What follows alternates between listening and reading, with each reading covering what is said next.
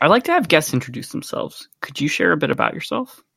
Sure. My name is Jeremy Momenthaler. That's Jeremy with a G. I go by he, him pronouns. I'm a design generalist, and previously I was the design director of The Noun Project. And recently, you and I have started working together at Zock Studios on presentation design and things like that. I have a small little agency I'm calling Jeremy.design that I'm doing some work out of, and I'm doing a lot of mentorship in the design community as well. Outside of work, I'm playing my bass guitar and doing a lot more cooking and baking. I love to hear that you're doing mentorship work. Could you talk a little bit about who you're mentoring and how you sort of got involved with that, how long you've been doing it, any other details you want to share? I've been mentoring, mostly it's UX designers who are transitioning from one career to another. That's the main haul of my mentorship, mostly through a platform called Career Foundry. It's a great way to kind of learn the basics and process of what it takes to be a UX product designer kind of person. And I also do some mentorship through a program called Rookie Up. And that one is a little bit more focused towards people and creatives who are looking to really work their portfolio a little bit more or ask some just kind of professional development questions. I've worked with everybody from, I feel like their first time they ever heard of design was yesterday, and as well as people who are, 15-year veterans. So it's a little across the board, and most of the skills are somewhere in UX design or product design, but I also mentor people in graphic design, visual design, branding and strategy, all those kind of things. That's fantastic. And for the people in the audience that don't know, what is The Noun Project? The Noun Project is it's a website and a platform where you can find iconography. We had the goal of collecting, sharing, and celebrating the world's visual language. And we did that through the use of iconography. So you can get these little pictograms of just about anything in the world, download them and use them in presentations or graphic design projects. We have had a lot of teachers use them in their courses and things like that. And from my background information of you, you were there for a long time, right? Yeah, I just left at the end of last year. I was the design director. I was there for 9 years, which seems like a long time in startup world. I always got questions about how long working on a product like that is, but it was really enjoyable to see something grow. I was the first employee, so we got to really build something out of nothing. And how did you end up there as the first employee? Did you know the founder, or were you part of coming up with the idea? Curious how that started and how to get at a company so early. Yeah, it was one of those wonderful happy accidents, I'd say.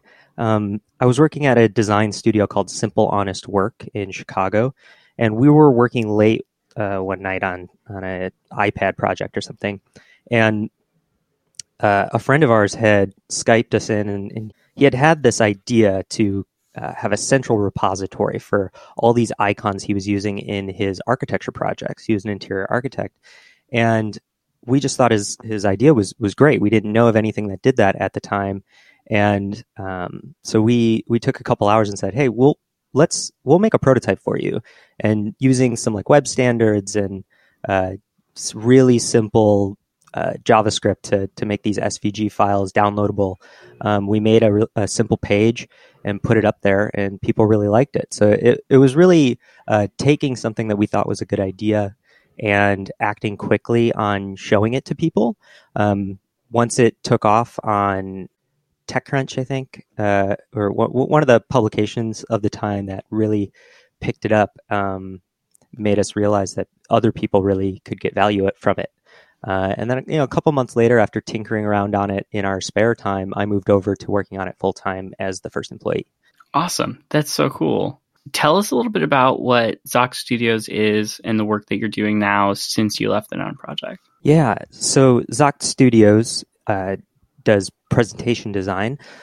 We do a lot of pitch decks and other ways to communicate ideas and businesses for people. You know, everybody, I think, in the tech world at least, has to make presentation at least once or twice. And you know, I've as a designer, I've spent a lot of time creating these things and perfecting my skills. And it's really fun to be able to utilize these little tips and tricks that I've learned in communicating something visually to people, and helping others take their, you know, really great work and just showing it off and helping them communicate that well. In full transparency to our audience, Zock Studios is the creator of Bezier podcast. Jeremy, can you share a bit more about your process or even what a typical workday looks like for you?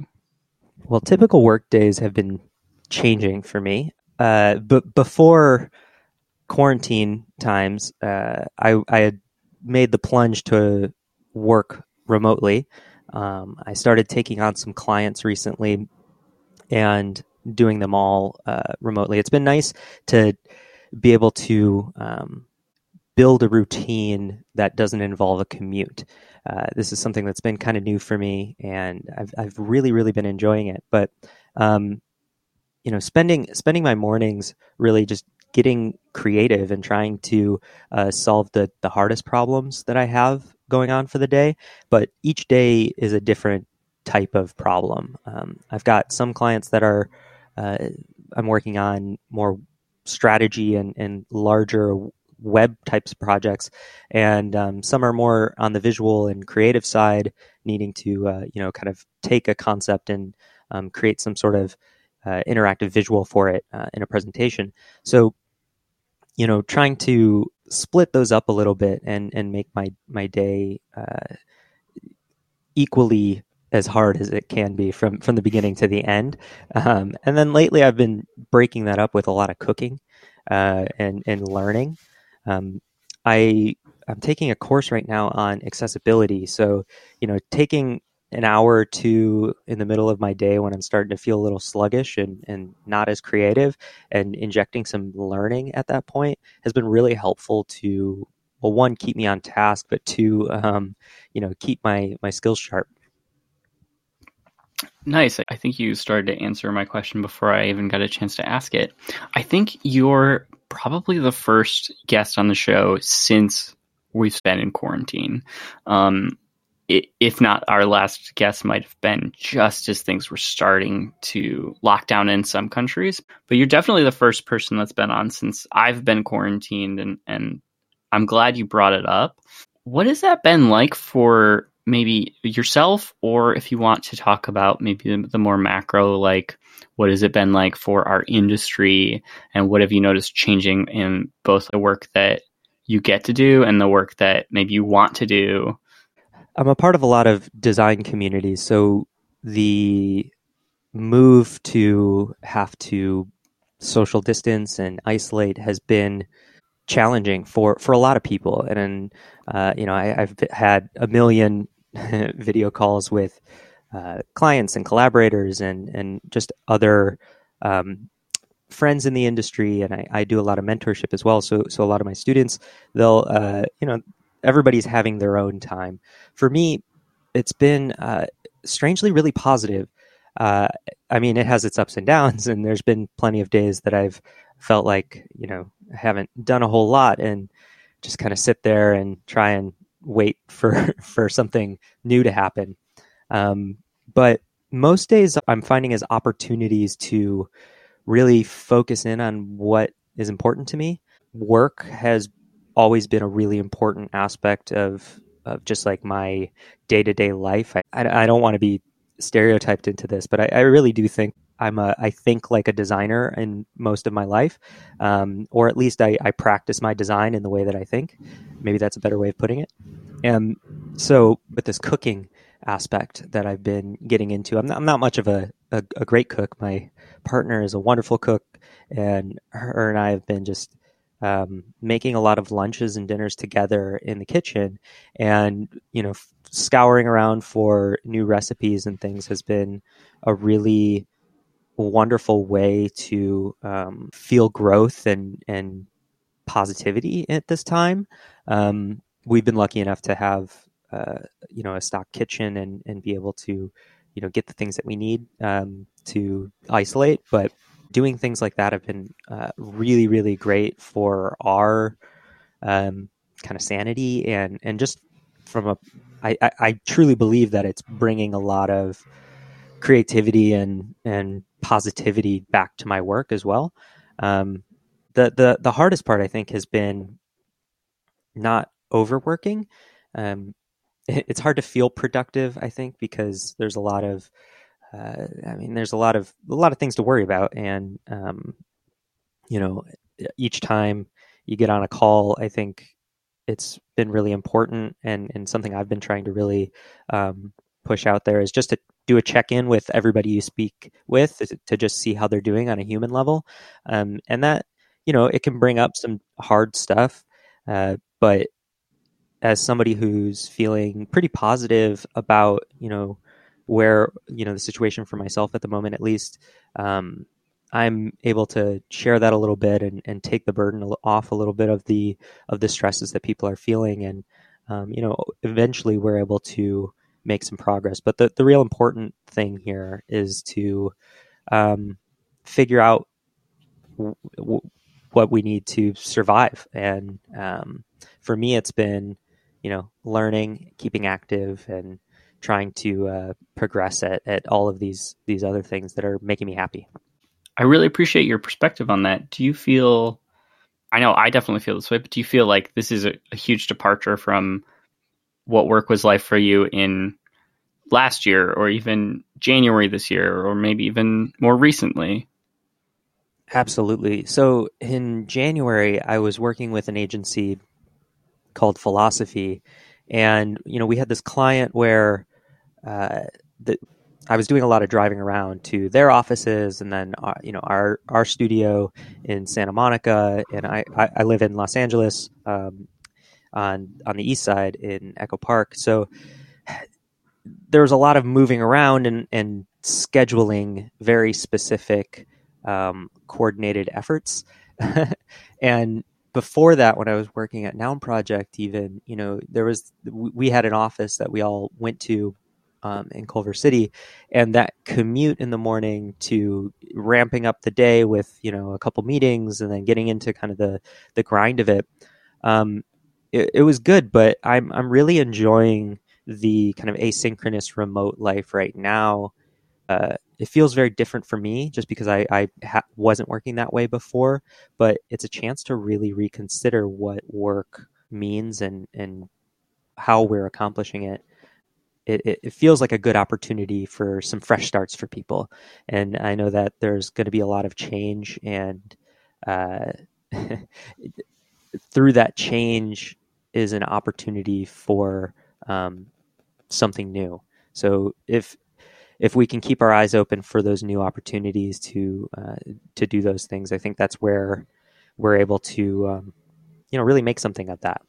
What is one piece of advice for someone that's just trying to get into the creative field right now? And I think that normally I sort of leave this question a little more general for guests on the show, but I think that, with our experience, unfortunately, we have already sort of been creatives in the industry during a recession. And unfortunately, I think people trying to get into the creative field right now might have to face sort of the same obstacles. Do you have any advice from your time, like before the Noun Project, trying to job search if you found yourself job searching then? And either way, what advice do you have for somebody that's like trying to break in and in maybe a very competitive field? That's a great question. I work with a lot of students through the mentorship stuff that I do, and most of that is centered around UX design. I consider myself a design generalist because I do everything from visual and strategy and UX, and I also do development and woodwork. I do a little bit of everything. But when I'm helping people transition typically from one professional career into UX design, they're always a little nervous because they feel like they need to start over, or there's some specific path that they need to get on. And what I think is so wonderful about the creative industry and designers especially is that we can create that path ourselves, and it doesn't have a single way of existing. So instead of thinking like, okay, I used to do this and now I need to do this. If you want to get into the creative field, all you need to do is just start learning some of the methods and the process, and then practicing it and figuring out how that works for you. And that all sounds really vague, but that's kind of its strength, is that it's malleable and it can form to what you really want. And I encourage people to find the parts of doing whatever creative work that they enjoy the most. Journaling, I think, is a great way to figure those things out. By, when you're experimenting and learning and doing things, you write down what are the things that are, kind of pumping you up, giving you energy, and what are the things that are bringing you down or taking it away. And, by the end of a couple months of learning something new, you can really look back on that creative, whether it's UX design or motion graphics or, whatever it is, being able to understand what are the parts that you really love and start building a career around that.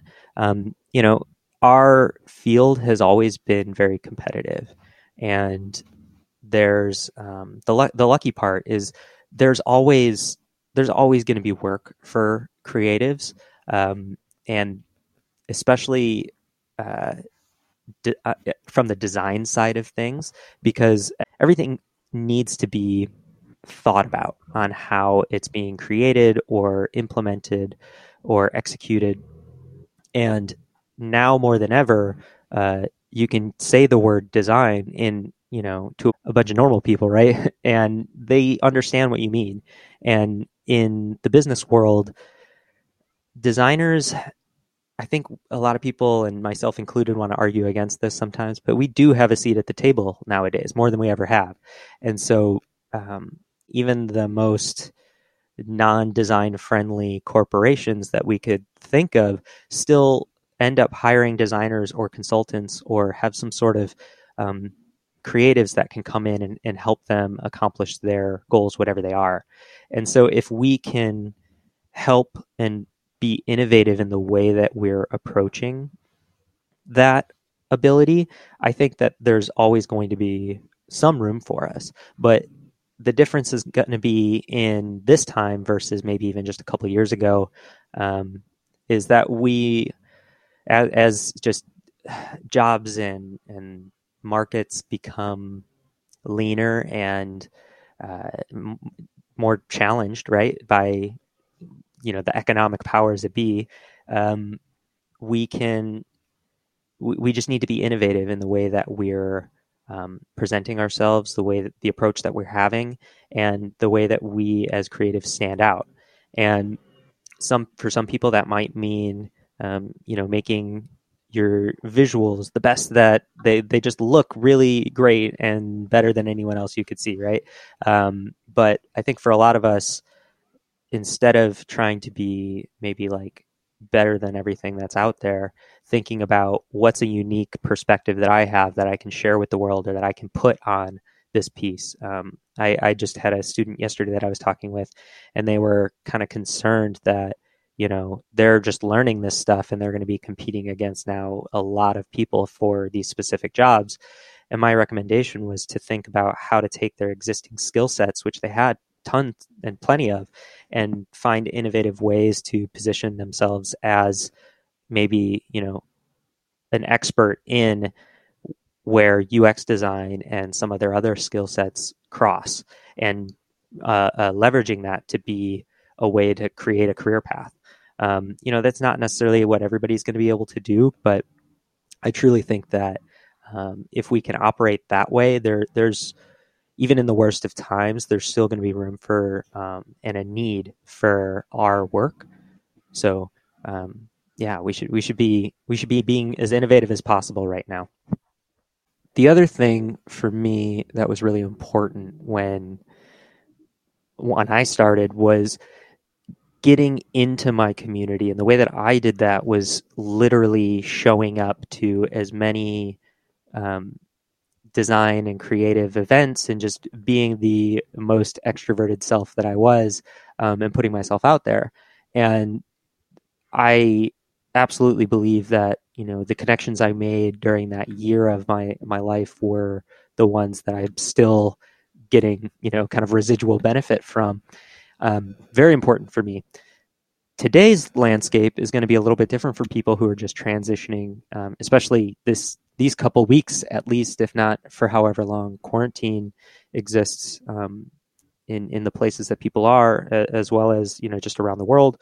And again, being innovative now in the way that you find your community is going to be that's the challenge. But the important part is finding whatever that community is.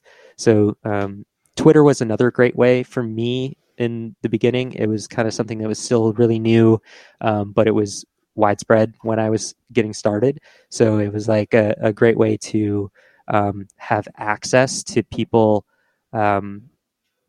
you know, people I would read about in my design courses, and I was like studying their work from 20 years ago. I would tweet to them and they would tweet back to me. And it felt like it's probably the most like celebrity fanboy kind of thing that I can get is seeing a heart little like come back from even just like that little bit. It makes the world feel a little bit smaller and more approachable. And for me, having even those very light connections with the professional world at the beginning of my career was able to grow so much from that. And the world is a much more approachable place than you might even think it is, especially when you're just getting started. So I encourage people to reach out to people and, you know, be nice, be respectful, and it typically will come back. I think that's great advice. What about for more senior people? What is your advice for them? If different, I think your advice is pretty applicable to them as well. When leaving Noun Project, I thought for sure that I wanted to work at a much larger company. We were always under 20 people, the almost decade that I worked there. And I really enjoyed, you know, working on a small team and making a huge impact with just, you know, very limited resources, which is another thing that we're going to have to do. But for senior level designers and creatives, you know, I think that there's a lot of opportunity to become leaders in spaces that are less familiar with design. So kind of similar to the other advice I was giving, but maybe in a more specific way.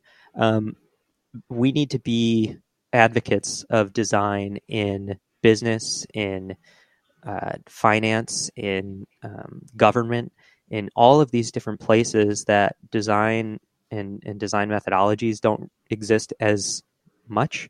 I think that there's going to be some room for us to come in and, you know, make some impact using these skills, just maybe in not non-traditional ways. And as a senior, being able to take, you know, a decade or 2 decades or 3 decades of experience and apply that to an industry that could really use it and get that innovation, I think that's going to be killer. So there's a lot of great elements to our industry and wonderful creatives, but on the flip side, there's, you know, a lot of shitty people and bigotry in various forms. There's, you know, white supremacy and the patriarchy and ableism and racism and homophobia, and we could go on, unfortunately. What are your tips for both fighting and resisting that, and also what do you think we can do to make it better? 1, educate yourself. I have a lot of books about, you know, understanding some of those situations. And I am by no means a scholar or an expert in those, but I'm trying to educate myself as much as possible. It's something that needs to be talked about much more often is not just the symptoms and the problems that we're seeing.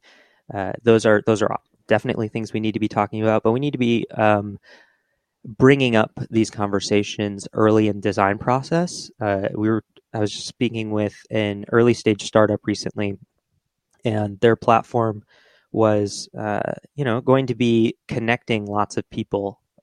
And some of the questions that we brought up were, how are people going to be abusing this? And it felt a little premature, right? In some cases. And I think a lot of people feel like, well, we'll worry about that once we have things more together. But if you can put at the ground floor of whatever idea you're working on, understanding how human behavior can run in a realistic way on that platform, not just your ideal way, I think it'll give you more tools and more perspective on how to create something that encourages people to be their best selves and to protect our most vulnerable. And that's really what all of those isms that you referenced are, is it's power dynamics, and it's much easier to, when you take a step back and you kind of look at, well, where does the power lie?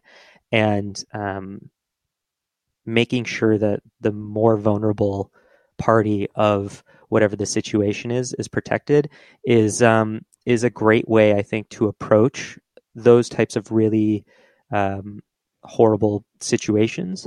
And especially the ones that are in that gray area where, I think, well, listening to what some of the big social media companies and especially when they have to testify in front of Congress or something, and how they talk about needing to make these really tough decisions. And a lot of us at home go, well, it seems so obvious, like do the right thing. I have been in the situation of having to make difficult decisions for users who are behaving inappropriately. And for me, it's always thinking about those power dynamics and understanding, okay, well, who's the vulnerable people, and making sure that they're protected first. And then once we can see that, we can understand how stuff works on a larger level. But it really starts with reading and learning as much as possible. I think that's really great advice. And I think that transitions really well into my next question, which is, what book do you think everyone should read? I have a lot of books that I think everybody should read. And it makes me feel like I'm somebody who reads a lot of books, and it is very not the case. I love books as a physical object. I think every designer probably has that same problem / hobby and love. So let's talk about, I'm a straight white man. I hit American. I hit the privilege cards out the water, right? There's this book called So You Want to Talk About Race. I think it is a wonderful book that was, it wasn't a lot of news to me, but I think it was really nice in the way that she framed the topic. It made it approachable on one side of being like, no, this is something that I think is important, and I'm going to actually read this. But it also was very honest in the way that it made me have to confront things that in my own world, where there's aspects of my life and privilege that I need to understand better. And this book actually really helped me put some things in perspective. There's a book that I have yet to read, but it's next on my list. I feel like that's a terrible way to recommend a book, but well, now that you've mentioned it, I can't wait to hear what you're going to say. So it's Future Ethics. I have that on my bookshelf right here as well. Wonderful. Yeah, I'm really excited about that one. And this other book by Kat Holmes called Mismatch. My friend Jamie recommended it to me. That's another one that I'm really excited about, but I have yet to read. I will put links to all these books in the show notes for people to click on. Who is one person that our listeners should know about? I'm going to say one of my most favorite people in the world who everybody probably knows about. And I feel silly that this is the person I'm recommending on one hand, and I feel like it's the most exact, perfect answer on the other hand. But this person is Prince Rogers Nelson. Prince. You should learn as much as you can about Prince. If you don't know about him, you should listen to his music. If you've listened to his music, you should watch his films. If you've watched his films, you should read about him and his life. He is a interesting, wonderful human being who I think about probably daily and is a huge inspiration for my music, but also my life and design work. And yeah, Prince. What a great answer. Definitely not what I expected. So definitely great. I believe everyone should get paid for their time. So on this show, we share profits from the advertisements with all our guests. Are there other ways that the listeners can support you? You can go to Jeremy.design, which is my little design studio. If you're looking for any sort of design strategy work or icon design, anything that you want to talk about or do, you can go through that. If you're somebody who is transitioning into the design world, or you're looking for somebody to review a portfolio, I do a lot of mentorship through a few different programs. You can find information about that on my website, Jeremy.design. And I've always wanted to put out a little shop of all the little things that I make. And I've always just dragged my feet on it, but maybe now's the time to really put that out there. If and when that goes live, you can find it on that website as well, Jeremy.design. And that's Geremy.design. And other than Jeremy.design, where is the best place for people to find you, see updates in the future when you do launch your web shop? On Twitter, at Jeremy Good. So that's Jeremy with a G again. But I signed off of that lately because I noticed it was really bumming me out. The world is in an interesting place and we need to be sharing information and staying safe. And it's very important for people to have a good understanding of what's going on. For me, the last couple weeks, it was not a positive place for me. So I needed to take a step back, but I'll probably be back there soon.